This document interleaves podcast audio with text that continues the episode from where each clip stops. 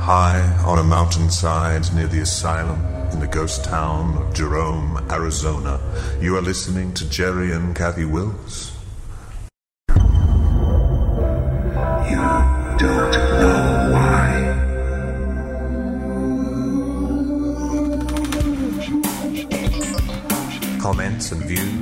Expressed on The Jerry Wills Show are those of the people that make them and do not necessarily reflect those of Jerry Wills, The Jerry Wills Show, the affiliates or sponsors, or Channel U.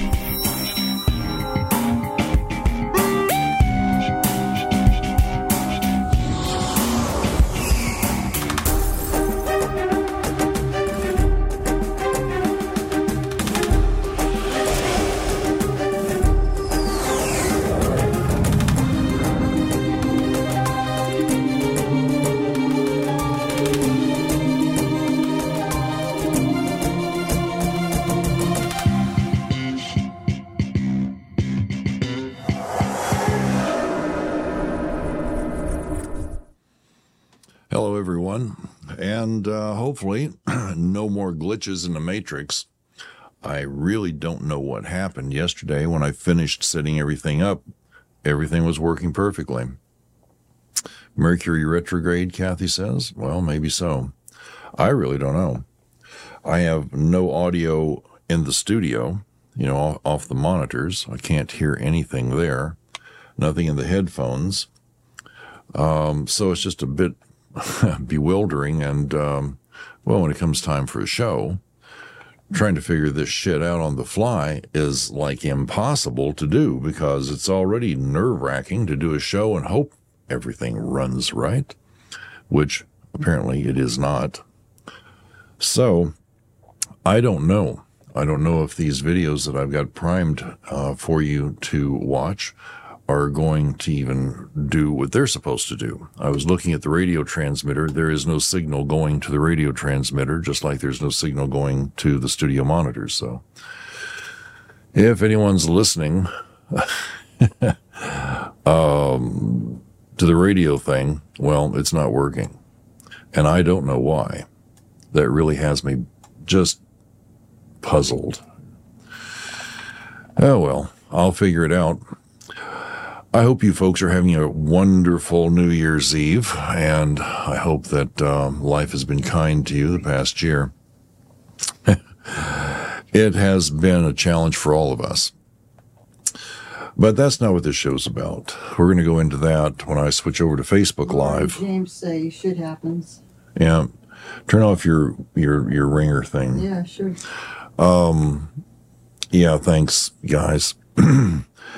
anyway, um, I'm going to be doing a live Facebook broadcast following this broadcast. So I just figured, hey, we'll just make a fun night of it. I didn't expect this crap. All right.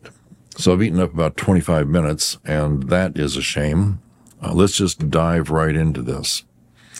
This first gal, well, let me give you some background on these videos. Uh, over the years, and this is going back, my God, 20 years, you know, there were a few people that I decided I would videotape uh, and ask them to explain what their experiences were.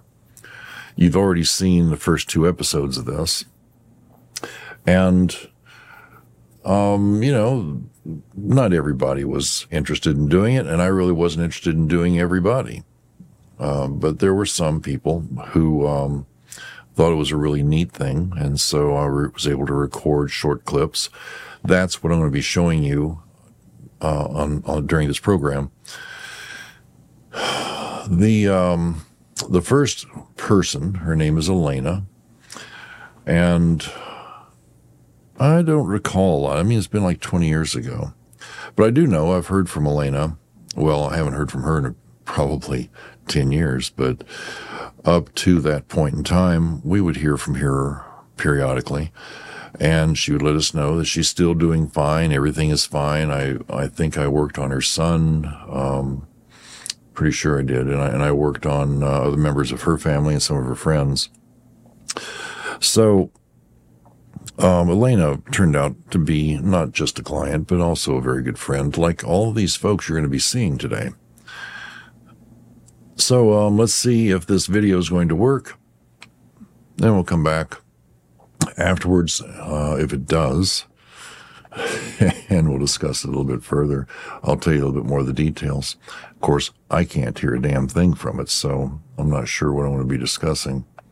See, that's the thing. When I can't hear it, I can't even tell when it's over. All right. So let's um, let's check in with Elena and see what she has to say. My name's Elena Meyer, and uh, a friend of mine told me about Jerry. She noticed that my back was hurting me quite a bit, and uh, especially my neck. When I was uh, about 22 years old, I got kicked in the back by a horse, missed my spine by about an inch on either side. Um, needless to say, that kind of messed my back up pretty well. Then in my uh, later years, I was involved in two car accidents that just made it worse. My neck pain was pretty bad, especially moving my neck to the left or the right sometimes and back. Also, I had a pain um, just below my abdomen to the left side that I really didn't know what it was. And uh, I still don't know what it was, but Jerry took care of that as well. When uh, Jerry, when I came to Jerry, he worked on my back. I could feel heat from his hands, and I could also feel my bones move. I just, it was amazing. He also noticed that one of my legs was quite a bit shorter than the other. And uh, he worked on my legs, and I could actually feel it was the strangest feeling. It felt like putty almost. And my leg was actually stretching. Um, after the treatment, I got up and I was a, a bit out of balance. And uh, Jerry said that was because of my the height. I have no back pains at all, um, other than when I, you know, normal things like when I do too much or yard work or something of that nature, and I get the muscle aches. But no, uh, no pains at all. I had been to a lot of chiropractors, and they had taken X-rays, and they all told me that there were two vertebrae in my spine that were eventually in the back of my neck, the spinal part of the back of my neck, that were going to eventually fuse and cause me not to have hardly any range of motion in my neck. Um, Jerry says that's that's not so, and uh, he fixed it, and I feel great. I can I can move it back and forward, and it feels great. No pain. I highly recommend Jerry, and uh, I feel fortunate to have a friend that recommended him to me, and uh, I feel blessed to have him in my life. Thank you, Jerry.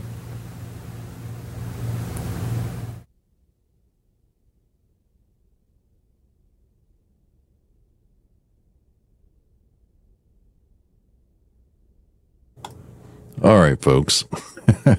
Sorry. I, like I said, I can't tell when it stops. I can see the video end, but I have cues in there that tell me when it's going to stop. And it, obviously, I can't hear them. So consequently, not much I can do about that. Um, but as you saw, Elena had a, a very good result. Um, you know what? I'm just completely discombobulated by this. Um, You know what, Jared? It What? goes to black for like one, two seconds and then you're on. So don't worry about it. It'll be fine. all right. All right. Well, thanks, Kat. Just keep on going. All right. I'll just keep on going. Um, see, the thing is, though, I, what she had to say, I was going to add something to it. And, you you know, I, I really can't do that because I can't hear what she's saying. Well, anyway, just another brick in the wall, right? I just don't understand why that doesn't work. Well, I can't, I can't try to fix it now. It's probably something that this stupid PC, uh, some something or another didn't load. Macs never have that problem really, but I can't just reload everything and start over. All right, so when um, when I first started out doing the um, well offering healing sessions to folks, Kathy and I were um, in a small shop in a strip mall. That shop where Elena was filmed, actually, where you just saw her filmed. Um, it was in the center of Phoenix. And I don't know, we had about 600 square feet. It wasn't really large. I had one room where I would work on folks, and the other room was where I was transitioning from working on electronics. And then we had a really nice uh, front room that was like a classroom. And periodically, uh, I would hold get togethers. And folks, of course, would show up, teach a class, talk about things, whatever. It was, it was a fun experience. And I kind of miss those days. I really miss having a place where I could do that sort of thing. Anyway, the next video you're about to see, this guy's name is Doug. Interesting story about this fellow. Uh, he doesn't tell the story exactly as he told me. I think he was kind of pulling the punches a little bit. But um, basically, the reason why it's interesting is because this fellow had a really serious heart issue. Uh, he was in his 30s.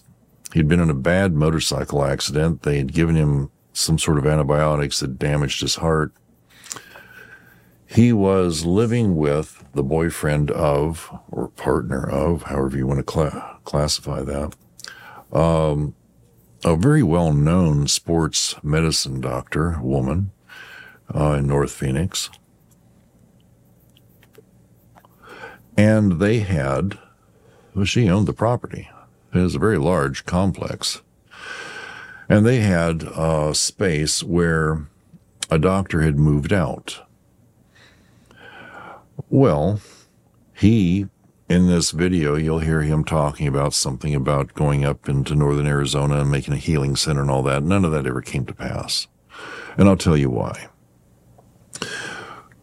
He, with his partner's permission, invited Kathy and I to move into this large complex with, I don't know, 2,000 square feet, multiple rooms for clients.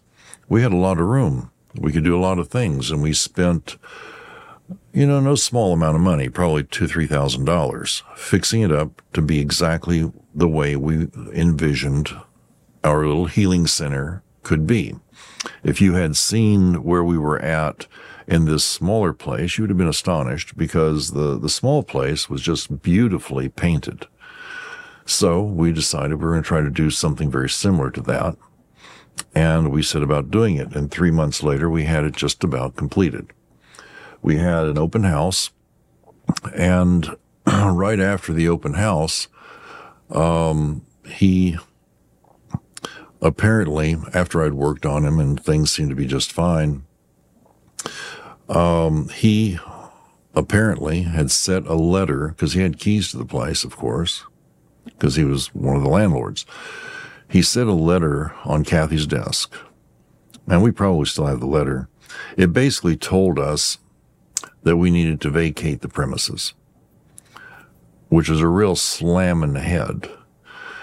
Because concurrent to this, our son Bryce, that if you've been on YouTube, I'm sorry, not YouTube, Facebook, you, you realize that's Will Wills. That's our son Bryce. He was living in Peru with his gal Liliana, who did not have a baby yet. And he and she were opening a small restaurant in a town called Trujillo, and they were moving it to Cuzco, which we knew Cuzco pretty well. So um, we decided that we would fly down there and help them with that and spend a couple of weeks and fly back. Well, we were due to leave in four days and be gone for two weeks. And here we walk in. Kathy's over getting a haircut. uh, or whatever whatever girls call that. You know, hair something or another. What do you call that, cat? Hair something. A hairstyle. Uh, She went to a hairstylist. you can tell that I don't go to one. Yeah, beauty shop. Well, she was over there. I was in our new place, putting the final touches on. I had so many things done. It was just gorgeous. And I walk in, and there is this letter to Jerry and Kathy. Open it up, look inside. We have until the following Monday, and I think this was like uh, a Wednesday. We we had till the following Monday to have the place vacated and empty. And it's like, how in the hell are we going to do this? Had no idea. And if we're going to be gone two weeks, they were just going to just, you know, take the property. We had not paid any rent yet because they said we didn't need to for another couple of months, just so we can get everything on our feet. We had uh, Fox News. They were doing shows about us uh, twice a year, and they were scheduled to come over and do another show about our new place. It's great publicity and it's free. And, um, you know, everything is moving along very swimmingly. And then we get this damn letter. Well, the reason why we got the letter is because some of the people that were going to this sports medicine doctor had inadvertently come to see us. And one of them was Dennis McBroom. And Dennis, after you'll, I'm sure here somewhere in here, um, after just one visit with me, the pain he'd had in his uh, upper thoracic and his neck from a very bad accident, that pain just completely went away and stayed away, and he didn't need his pain meds. So he took a box of pain meds back to this doctor and says, "I'm fine now. I don't need it." Well, what happened? How did? What do you mean you're fine? Jerry worked on me. After about two or three more of those, uh, we got the letter. Obviously, it was a situation where um, the doctor was not really pleased that I was fixing people that were long term clients or patients. So it didn't turn out well. So we had to figure out what to do. And I just called a few people. The next thing you know, these people are calling other people because what we needed, we needed to get a truck. We needed to box all this stuff up. You know, a couple thousand square feet. We just moved everything in. We had all this stuff in there, library, um, all of our stuff, a lot of stuff. We bought stuff, decorations, pictures. So called a couple of people and said, well, this is what's going on. I don't know what we're going to do. And pretty soon, my little flip phone, because all there was then, started ringing. You need some help? Where are you? Sure, I could sure use some help. Within, oh my God, that was in the morning. And by that afternoon, there was a fellow that drove up from Tucson with a large U-Haul truck. There was another fellow that rented a storage unit right near where we were. Uh, then there were four or five people that showed up just to help us box and put things in, together and tape boxes and move them out to the truck. The thing that is most remarkable about this, and that's pretty remarkable in itself because these people came from all over Arizona. But the thing most remarkable about this is that these people who showed up, each one I had worked on, and each one they had had something that was either terminal or kept them bedridden until I worked on them. And they, of course, were fine. and here they are, you know, going from bedridden or weak and, you know, just sick as a dog, you know, thinking they're going to die, to being there feeling vibrant and alive and boxing things up and, you know, like whistle while you work. Our friend Steve Banco, who's a doctor from Raleigh, North Carolina, was going to go with us down to Peru. And during all of this, all of this moving things around, the fellow from Tucson had brought his mother along, hoping that I might be able to do something to help her. And I was just weary and kind of like right now, just kind of flabbergasted by the whole situation. And I said, Well, I'll, sure, I will. In just a little while, though, let's, let's get to a point where we can stop.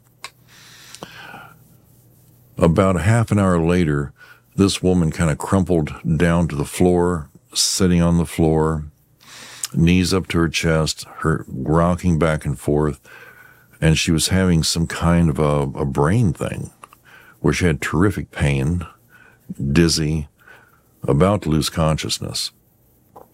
Got her up in a chair, and she's shaking, and she's holding her arms together, you know, like this, real tight around herself, and just breathing erratically. And Dr. Banco says she's having a seizure. We need to get her to a hospital immediately. And I said, let's try this first, and then we can. He says, I don't know how much time we've got, Jerry. I said, I don't either, but just give me 30 seconds. And I put my hand on top of her head, focused in. I saw what it was, and I fixed it. I could see it change. And immediately, her situation just changed. She was suddenly just fine, a little breathless, and wow, you know, I'm glad that's over. And Dr. Banco's standing there just moon eyes. He says, I, I've never seen anything like that before, ever. How on earth? He says, this woman was needing immediate medical attention. I said, Yeah, I know. But I thought maybe if I did something to fix it, she wouldn't need that. And he said, well, How how on earth did you did you fix it? What did you see? And of course, lots of questions. And I tried to explain it to him briefly because we were still under the gun to get out of there. And within another 15, 20 minutes, she was back up taping boxes, and her son was carrying him out to the U Haul. So, the reason I'm telling you this story is because the guy you're going to see next is Doug, the one that gave us that letter. And you would hear what he, you'll hear what he has to say. When you hear what he has to say and his sincerity and everything with it, just realized what happened about six weeks after this was recorded. Let's hear from Doug.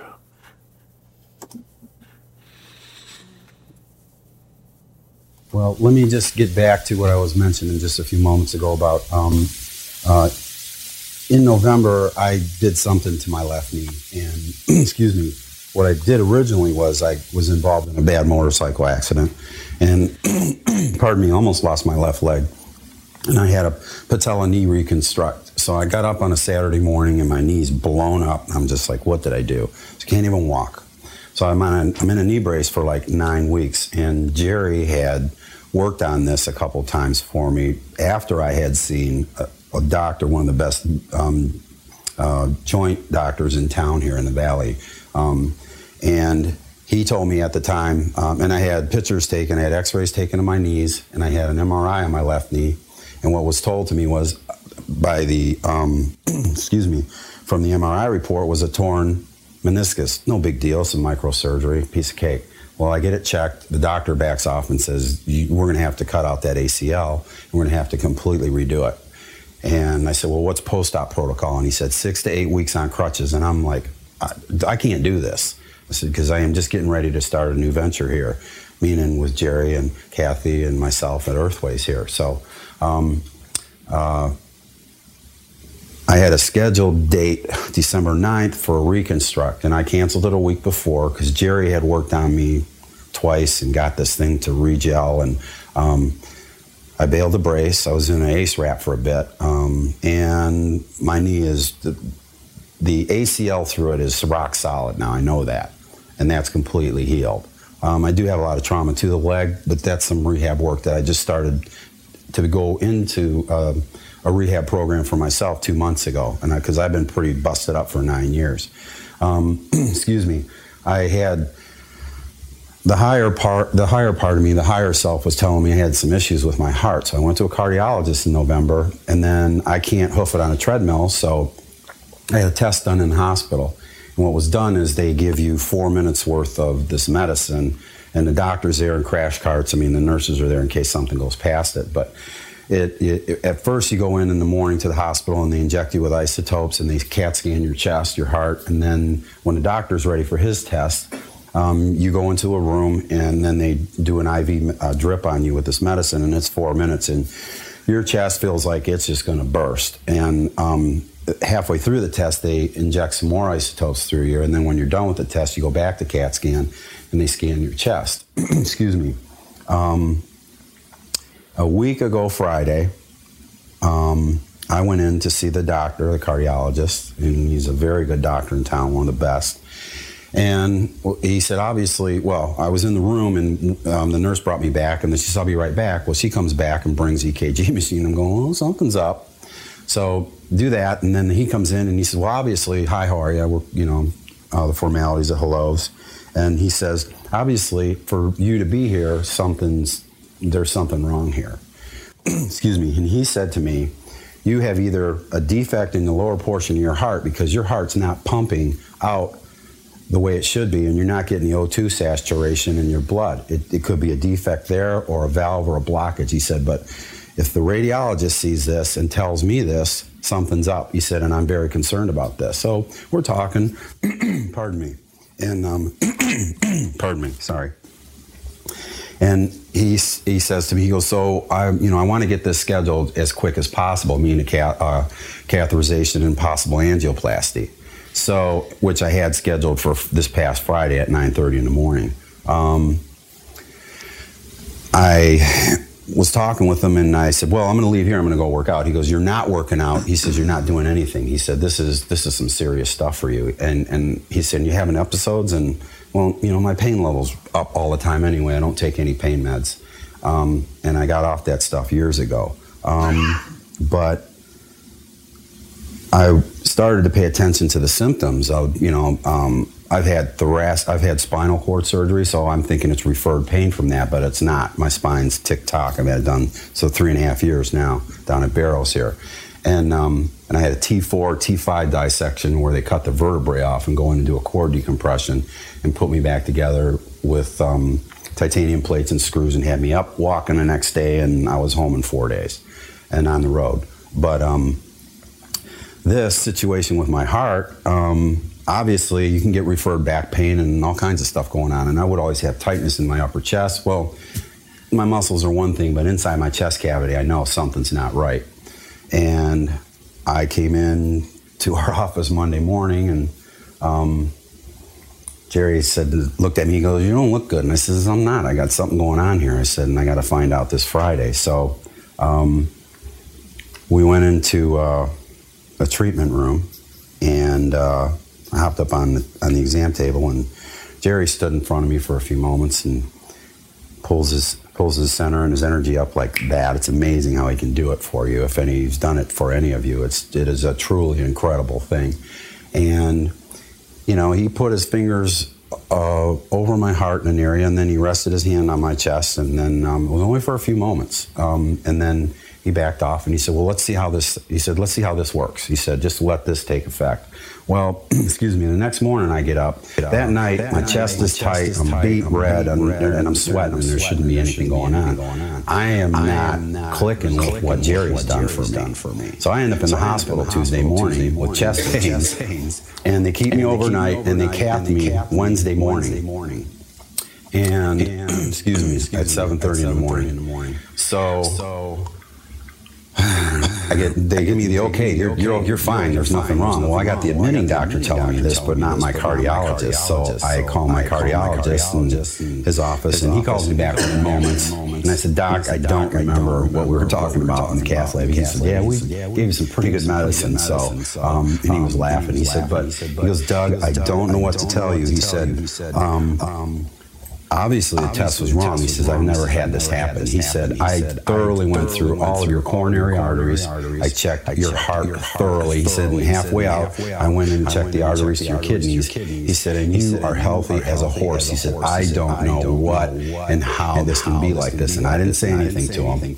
And so I'm going to go see him coming up this week, and we'll, I'm sure we'll have a little chat about things. But, um, you know, you know, everyone here, we're, we're all very special entities, um, and we're coming up to the surface with ourselves, um, and kind of stepping out of the box of just, just I guess modern day thought. And there's a lot of things, and there's a lot of tools that we have, and learning more about our minds and and how we work, and uh, I think we got a great teacher on hand, and. Um, there's going to be some wonderful things happening. Um, we have this center here. Jerry and I have talked about going further up north, um, uh, there's some property that I've got up in Ash Fork, and I and we have discussed the fact that we'd like to develop this to a bigger area, um, a, a, huge healing center, and obviously places adjoined to it, adjacent to it, I should say, that people, if need be, they can stay a week, two weeks, and, and get them on the right road. Because uh, whether you're all healers looking for spiritual growth, whatever, it's it has started here. And this is a real special group of people. And I just like to say thank you for your time, and I'm sure we'll talk. So, thanks. Thank you.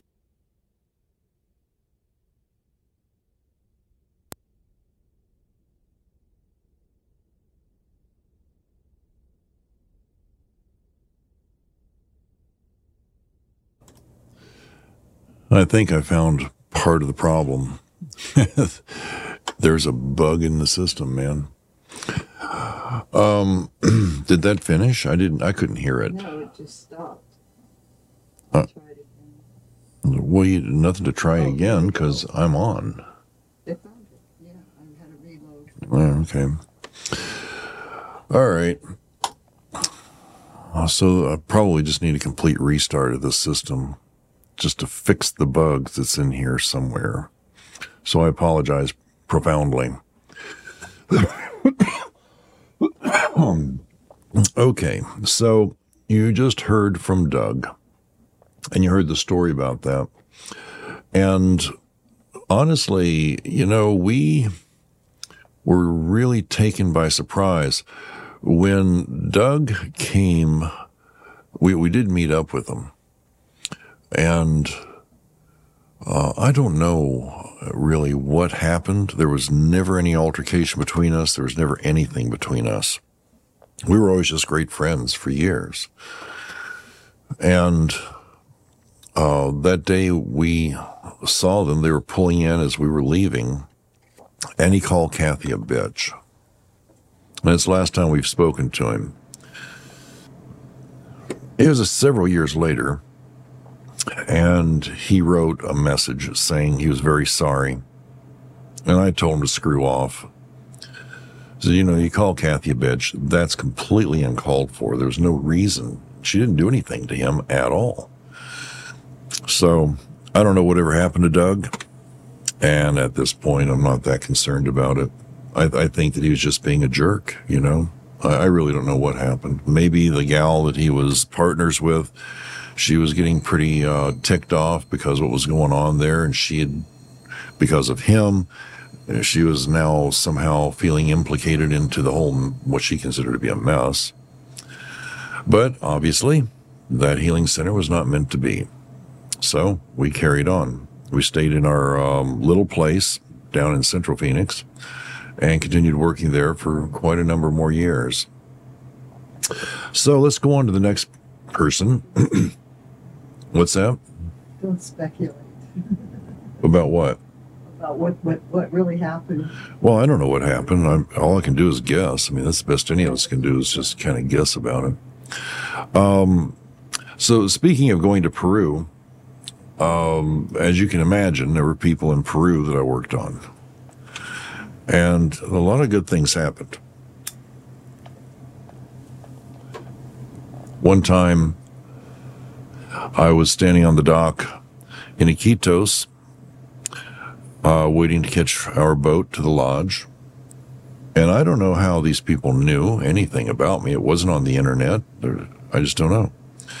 But this gal brought me her baby, and her baby was very sick.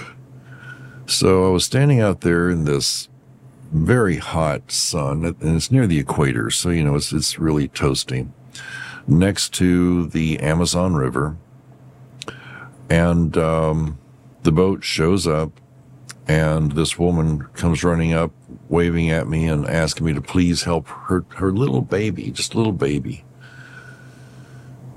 And of course, what can you do? I'm not going to go. Are you kidding me? I got to go somewhere. Nah. So I had the boys load things onto the um, the boat. The the boys are the the helpers from the lodge. And Kathy and I, I think Kathy uh, went ahead and sat in the boat, get out of the sun, and I stood there and worked on this little baby. It hadn't gone to the bathroom in days, and now it was feverish and just lifeless. Hadn't eaten, you know, she's afraid the baby's going to die. And, and, you know, I kind of felt that might be the case as well. So I said, don't worry in my best English, because I didn't really speak hardly any Spanish, and I still don't tell you the truth. Uh, but there was someone there translating. I said, don't worry, let me see what I can do to help you. So I, with the baby in her arms, I put my right hand on its head and my left hand on its stomach and just looked inside. Well, there was a kink in its bowel. That's the reason. So I just set about unkinking the bowel. Seemed like the most reasonable thing to do. And I said, okay, that should be fine. All of a sudden, this baby just completely overfilled its diaper. I'm telling you, there was so much stuff. It was dripping out the sides. It was ugly, really. But the baby had gone to the bathroom. Now, while I'm doing this, this is the port of Bella Vista, which is just outside of Iquitos. It's, it's kind of like, you know, two towns that grow together. And it's a pretty dismal place. I mean, you're right next to the river. And hygiene is at zero there. Men spend their days sitting over there at the bodega, one of those, drinking these big beers. Women are walking around, you know, trying to get different things to eat or sell things to eat. Everybody's trying to make a buck or they're trying to spend a buck. But they're all like indigenous folks from the jungle who are there. They wear clothes because they're that close to town, but at home they don't wear hardly anything at all. And there was a crowd of probably 200 people that were now gathered, just a, a large wash of people that were standing there that had been watching what I did. And when the baby went to the bathroom, of course, it was a big mess. The baby hadn't gone in days, had lots of gas, and all these people were just like, oh, you know, praise God. And they're very religious. And people were gathering around her and I and getting closer and closer and closer. And they're all just touching her and, and patting her on the back and saying things in Quechua, which is the native language of the people out in the jungle. And they're, they're talking and she's smiling and laughing and crying and the baby's fine. She's holding it up to everybody to see the baby's fine with a dirty diaper. And the word just spread through the community when we lived in Iquitos, they had not forgotten about this. And there were a lot of times that I was called upon to help a child. Sometimes adults, but mostly children. One afternoon, and it was about 4:30 in the afternoon as I remember, now, keep in mind when the sun sets at the equator, it sets really about 5.30 and by 6 o'clock it's dark. So 4, 4.30, you know, it's later in the day there. Um, and the, the, that timing that I was telling you about just now, that's every day of the year. It's not just some days. So every day of the year. This fellow knocked on the door where we live, lived, and with an interpreter. He's telling me that his daughter is in the hospital. She's very, very sick. Would I please come and help her? And what would it cost? And I know these people have no money at all. Going to a doctor, that's an expensive thing to do. If you make it to the hospital, you must really be in bad, bad, bad shape. And his daughter was in the hospital. And that's, you know, for us, I mean, it would be cheap. You know, we're talking less than 100 bucks. But for them, oh my God, they'll be working for the next two or three years to pay that off. What would I, what would I charge to come and help his daughter? And I said, pay for my taxi, which is a three wheeled motor car, open air motor car. You come with me. Okay, okay, I will. He says, Is that all? And I said, Nope. Bring me a nice cold Coke. Back then, I liked to drink a Coke, and it wasn't a situation where I was too white for Coke, as common culture now has dictated. So I was drinking Coke. I wasn't too white for it. And um, we got in the motor car and went over there. I got to this large hospital. They don't have windows, they just have ports with bars. You know, why bars? I don't know. Maybe to keep out the monkeys, I suppose. And it's so hot, they have no air conditioning. Uh, windows would just make it really very miserable. I went up to the third floor with him and I went into this large room. It was about the size of a gymnasium. Not as high a ceiling, of course. Um, and maybe not as wide, but it certainly was as long or longer. And in this room, there were so many beds. No curtains between them, just all these beds kind of randomly thrown in there.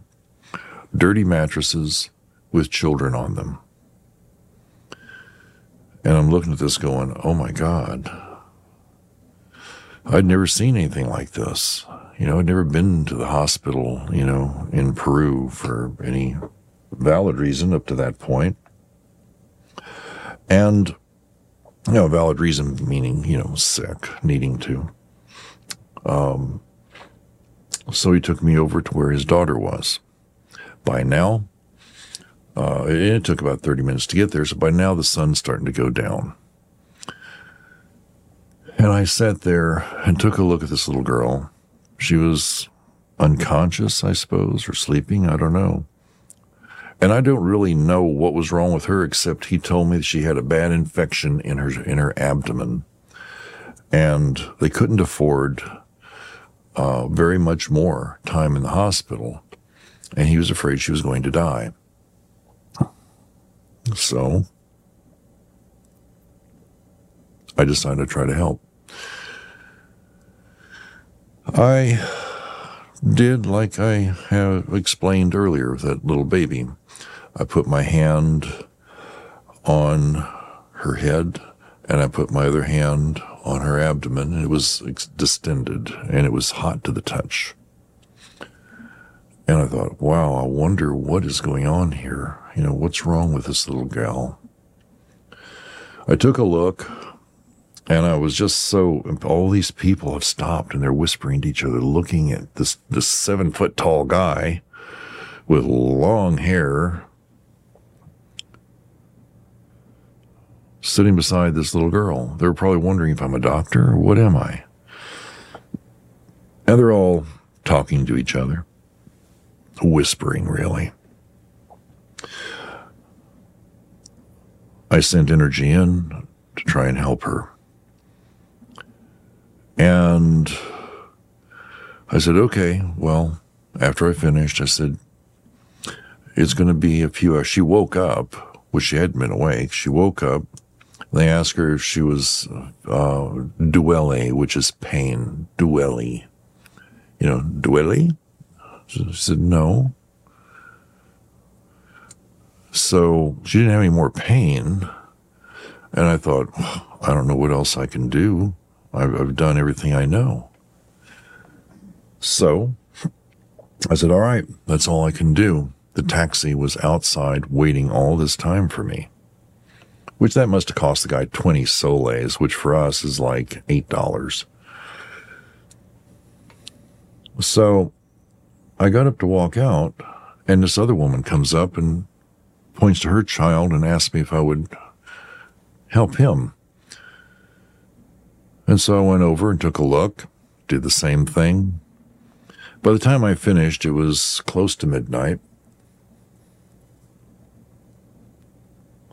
I had worked on, I don't know, 50 kids.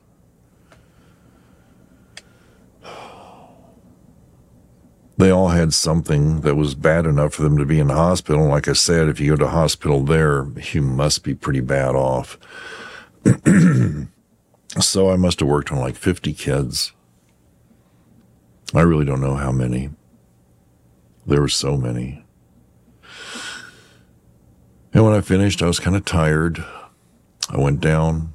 I paid the taxi driver because he had been waiting the whole time. I was there probably six hours. And um, I was tired, went home, saw Kathy. You know, we got a bite to eat, crashed out for the night. The next day, I was kind of wondering, you know, how it turned out. She's a real sweet little gal, you know, just real cute. She had a pretty smile, pretty eyes. She must have been four years old, maybe five. So I took a taxi and I went right back out to the hospital. Well, went up to the third floor and I'm looking around and there's no one on the third floor. And I thought, what the hell's going on? Am I in the right place? And I went out, looked around. There's no other room here. This is the place I was at. I looked out the window. I could see features I had seen earlier, the, the, the afternoon before. There was no one there, just a bunch of empty beds. And this fellow walks in. He has on a, I'll never forget it. It was so out of place in the jungle. He had on um, this black coat like thing, like a big black robe, sort of, but it was like a coat. And it was buttoned up right, right like this. And he had this chain coming down with a cross on it. And, you know, he was manicured. His whole, all his features manicured. And he says, Can I help you? In kind of a French accent. And I said, Well, I was visiting a little girl here last night that was very sick, and I just wondered what happened, so I came back by to see. And he looks me up and down and he said, Last night? And I said, Yeah. And did you help her? And I said, I think so. But I don't know. That's why I'm here, is to find out. And he says, You realize these people are very superstitious. And I said, Well, yeah, I'm fully aware of that. He says, These people aren't here now because they told me an angel came last night and healed every one of them. Are you that angel?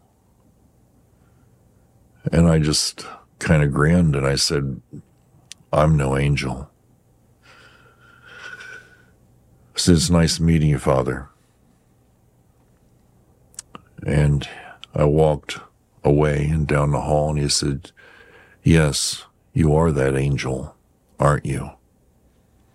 And I turned around, kind of pushed my hat up on my head, and I said, Well, I guess God works in mysterious ways, doesn't he? And this guy, for the first time, smiled and he says, Yes, he certainly does. And I left, took the taxi back. End of story. So there were quite a few instances when I worked with folks in Peru. I mean, so many more stories. I could take up the rest of the night telling you stories. There was just quite a number of them. But one of the stories happened with a fellow named Eric. And if you've been with us for a while, or even if you're new, there is a show where I interviewed Eric Mendoza. It's about UFOs and strange goings on in Peru. It's, it's a very good interview. I think if you haven't seen it, you probably would enjoy it. What you don't know is that Eric got very sick at one point. He was afraid he was going to die. And you know, I mean, in Peru, you get sick, there's a damn good chance you will. The medical systems down there are not like they are here. Your ability to recover from some things is really limited to how much you can afford to spend on medicine. And these people haven't any.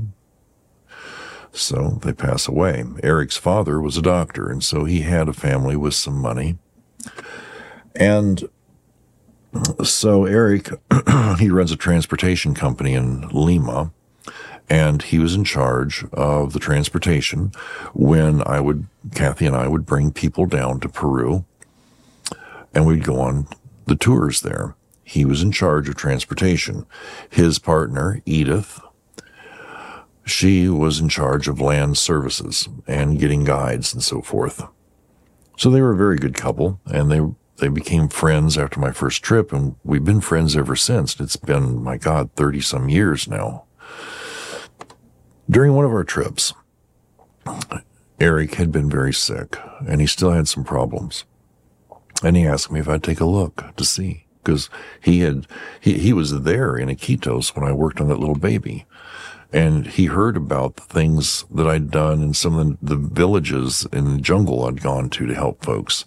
Those are all amazing stories, very colorful. And he was there when I went into villages up in the Andes to help people that were sick. So he'd seen me do this many times is the point. And now reluctantly, but with some necessity, he asked if I would take a look and try to help him. I did. And this is what Eric has to say. Oh, oh I have a, I have travel, a agency, travel agency in, Peru. in Peru.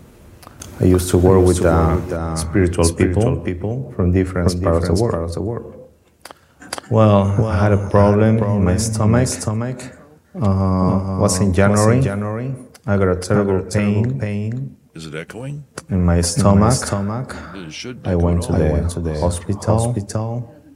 They test they me. Test me for 10 hours. For 10 hours. After that, the, they practice a surgery on my stomach, and I got some problems with uh, with anesthesia.